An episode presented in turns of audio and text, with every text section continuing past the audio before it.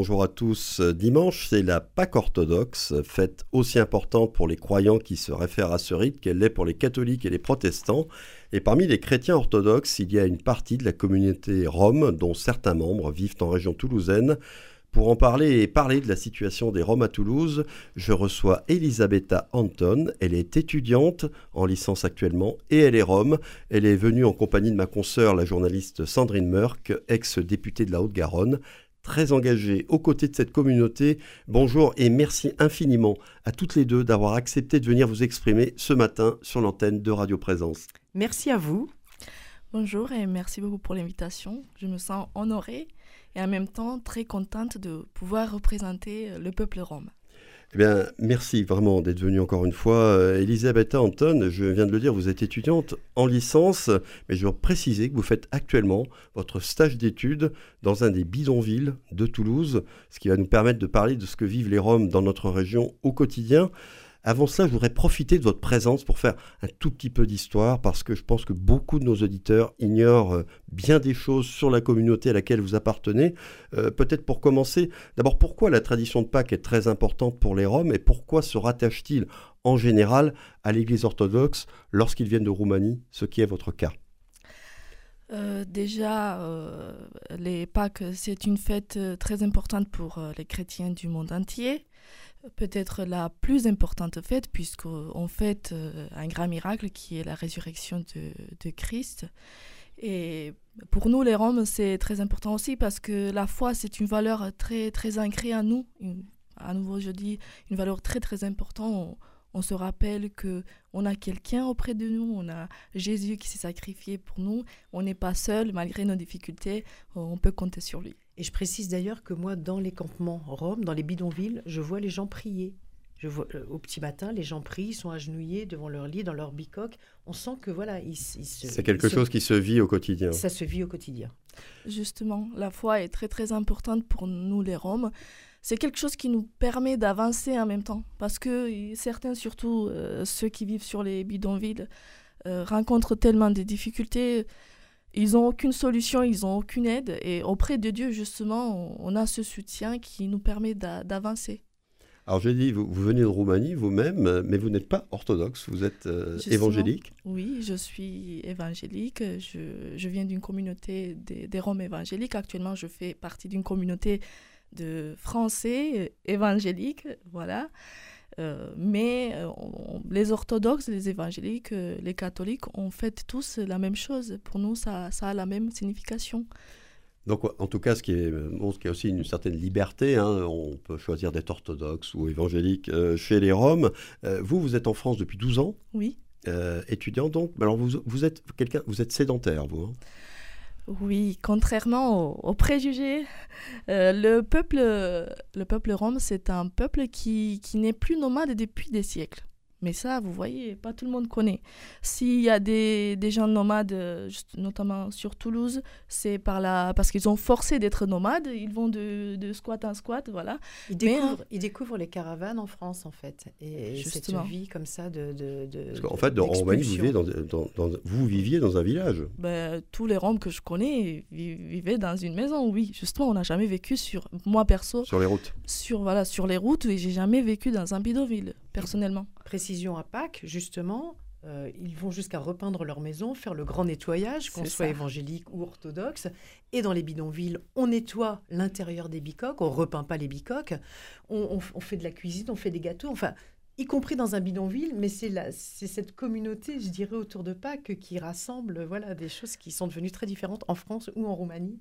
C'est ça, c'est pas parce qu'on est venu en France qu'on a quitté notre pays ou qu'on est sur un bidonville qu'on ne fête pas Pâques.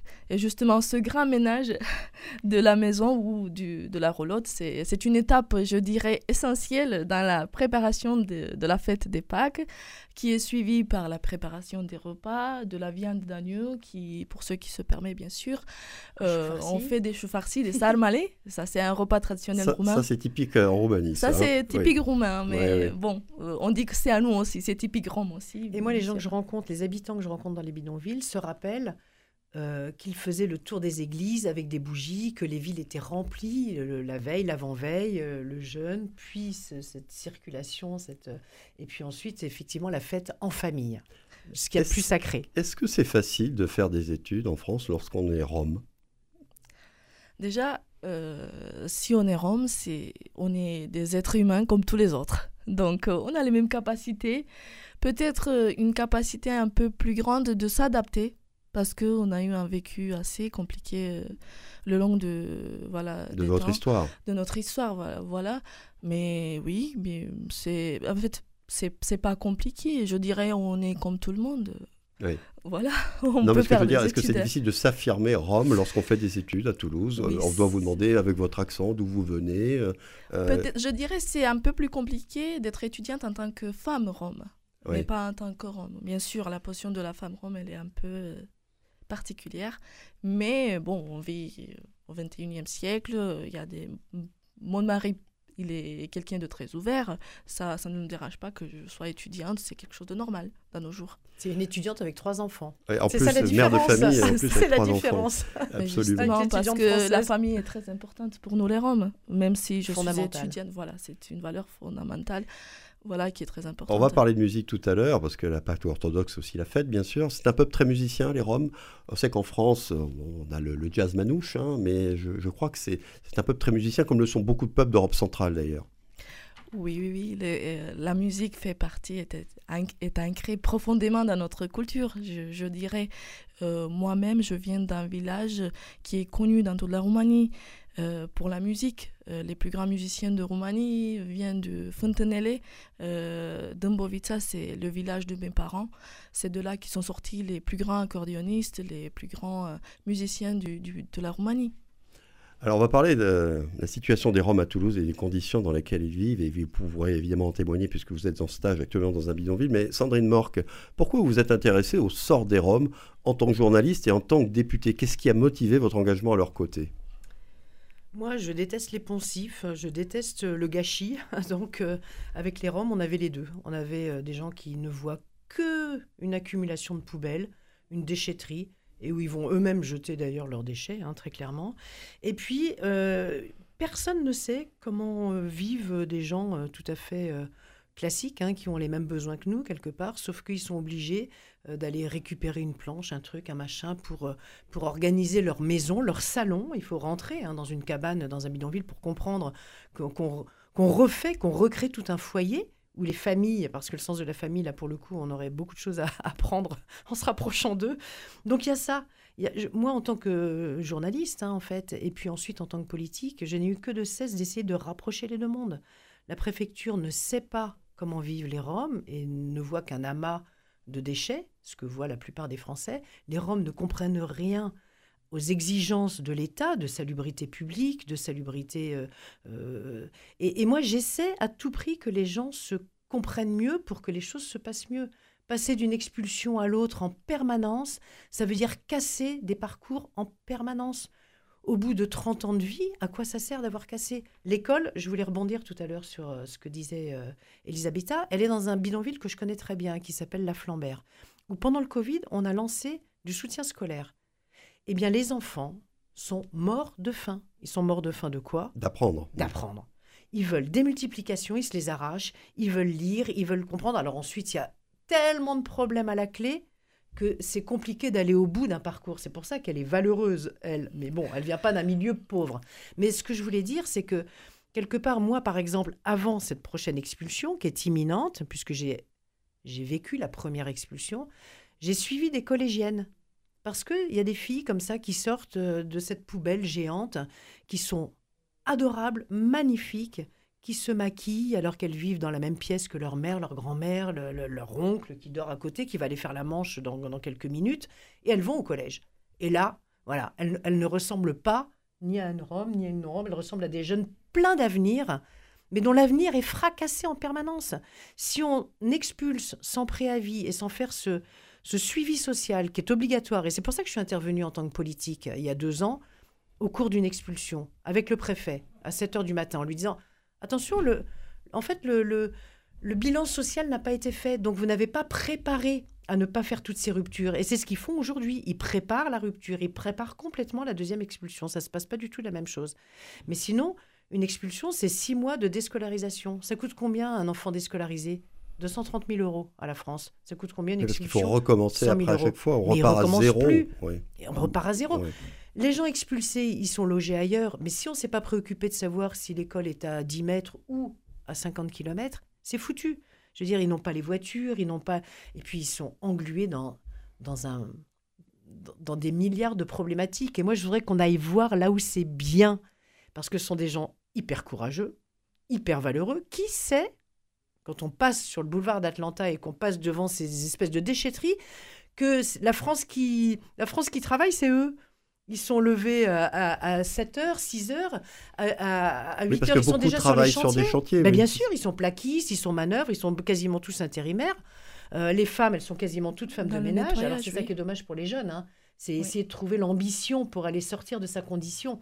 Mais et puis bon, mais sinon, voilà, ils sont hyper débrouillards. Mais vous verriez les intérieurs, vous comprendriez qu'il faut installer des, des, écoles d'ingénieurs euh, ou de mécanique au sein des au sein des campements.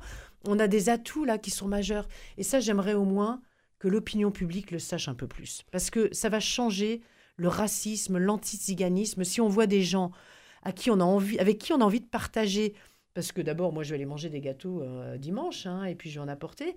Et quand on voit tout ce qu'ils savent faire, on se dit, mais aujourd'hui, surtout à l'heure de la précarité, on va, on va prendre des recettes, quoi, je veux dire. Vous pouvez témoigner aussi, bien sûr, Elisabetta. Hein. Oui, euh, moi, bon, je suis actuellement euh, stagiaire, comme vous avez dit, dans un bidonville, mais plus précisément dans l'association Rencontrons-nous. Et dans le cadre de ce stage, je fais aussi de l'accompagnement des collégiens, comme vous dites. Mmh. Et c'est sûr, il s'agit des enfants euh, très intelligents. Vous voyez, ils ont des difficultés euh, en français, mais en maths, ils sont très très forts. Euh, c'est des enfants qu'on les voit à l'école très propres, bien habillés. Les Français, parfois, ils ont du mal à comprendre, mais comment, vous, comment ça se fait que vous avez des habits jolis Nous, on galère, on ne peut pas s'en acheter, mais vous, qu'est-ce que vous faites, vous les Roms, pour avoir ça? Mais en fait, ça vient aussi peut-être d'une estime de soi basse ou on veut montrer quelque chose d'autre. Parce que en réalité, sur le terrain, euh, dans le bidonville, on n'a pas de douche. on n'a pas d'eau potable. Il n'y a pas de toilette. Pour moi, c'était extrêmement intriguant. Je suis une Rome, j'ai jamais vécu ça, mais quand j'ai vu ça, j'ai dit, c'est pas possible. Et vous savez ce qui marche le plus dans les bidonvilles? C'est les machines à laver.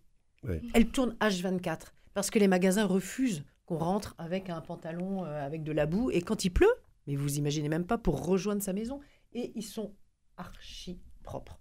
Et c'est ces machines à laver qui sont détruites par les pelleteuses. Et ça, il faut que tout le monde comprenne. C'est comme si on écrasait son Pour terminer, là, il nous reste deux minutes. Euh, pour la, la Pâque orthodoxe dimanche, il y a un chœur de femmes, les Tchouchelas, auquel vous appartenez, Sandrine Meur, qui va venir chanter chez les Roms de Toulouse à l'intérieur du camp. Euh, pourquoi vous avez choisi d'y apporter euh, des chants, de faire cette incursion artistique à la veille de, bah, de, la destruction du camp, parce que c'est ce qui va se passer. Ouais, ai vraiment demandé si ça, si c'était pas quand même trop caricatural entre guillemets. Ils m'ont dit, c'est exactement ce que je pense. Ils m'ont dit, mais non, justement, on n'est pas des animaux. Et euh, la culture, c'est peut-être le seul vecteur qui nous permet de voir, de comprendre, d'avoir envie autrement, de se rapprocher euh, les uns des autres. Et donc nous, on chante des polyphonies euh, du monde entier, on chante aussi sur les Roms. Bah, il est temps, je pense aussi, le monde culturel, le monde aussi conceptuel, de se rapprocher de la réalité.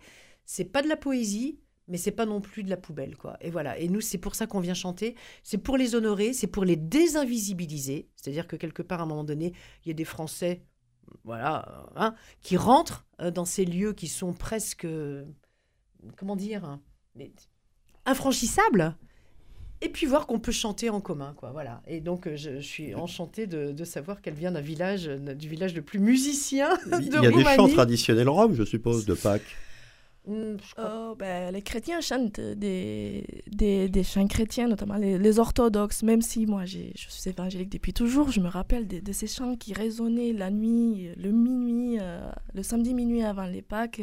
Christos envia din mort, bien sûr c'est un roumain, mais on était tous euh, joyeux de fêter ça. Il n'y avait plus Rome roumain, il y avait tous, on était tous un seul peuple, euh, les enfants de Dieu. Et puis ce qu'on peut apprendre, c'est qu'ils sont tous en famille. S'il n'y a pas la famille, la fête n'est pas possible avec les Roms. Ça, on peut apprendre quelque chose, nous les eh, eh Français. bien, absolument. On va terminer là-dessus. Merci encore une fois beaucoup à toutes les deux d'être venues ce matin dans nos studios pour parler eh bien, de la délicate situation des Roms à Toulouse et pour nous faire mieux connaître cette communauté et ses traditions et ses qualités aussi. On a vu qu'il ben, y, y, a quand même des espoirs derrière tout ça. Je rappelle que c'est la Pâque orthodoxe dimanche et que les Roms vont la fêter. Bonne journée à tous.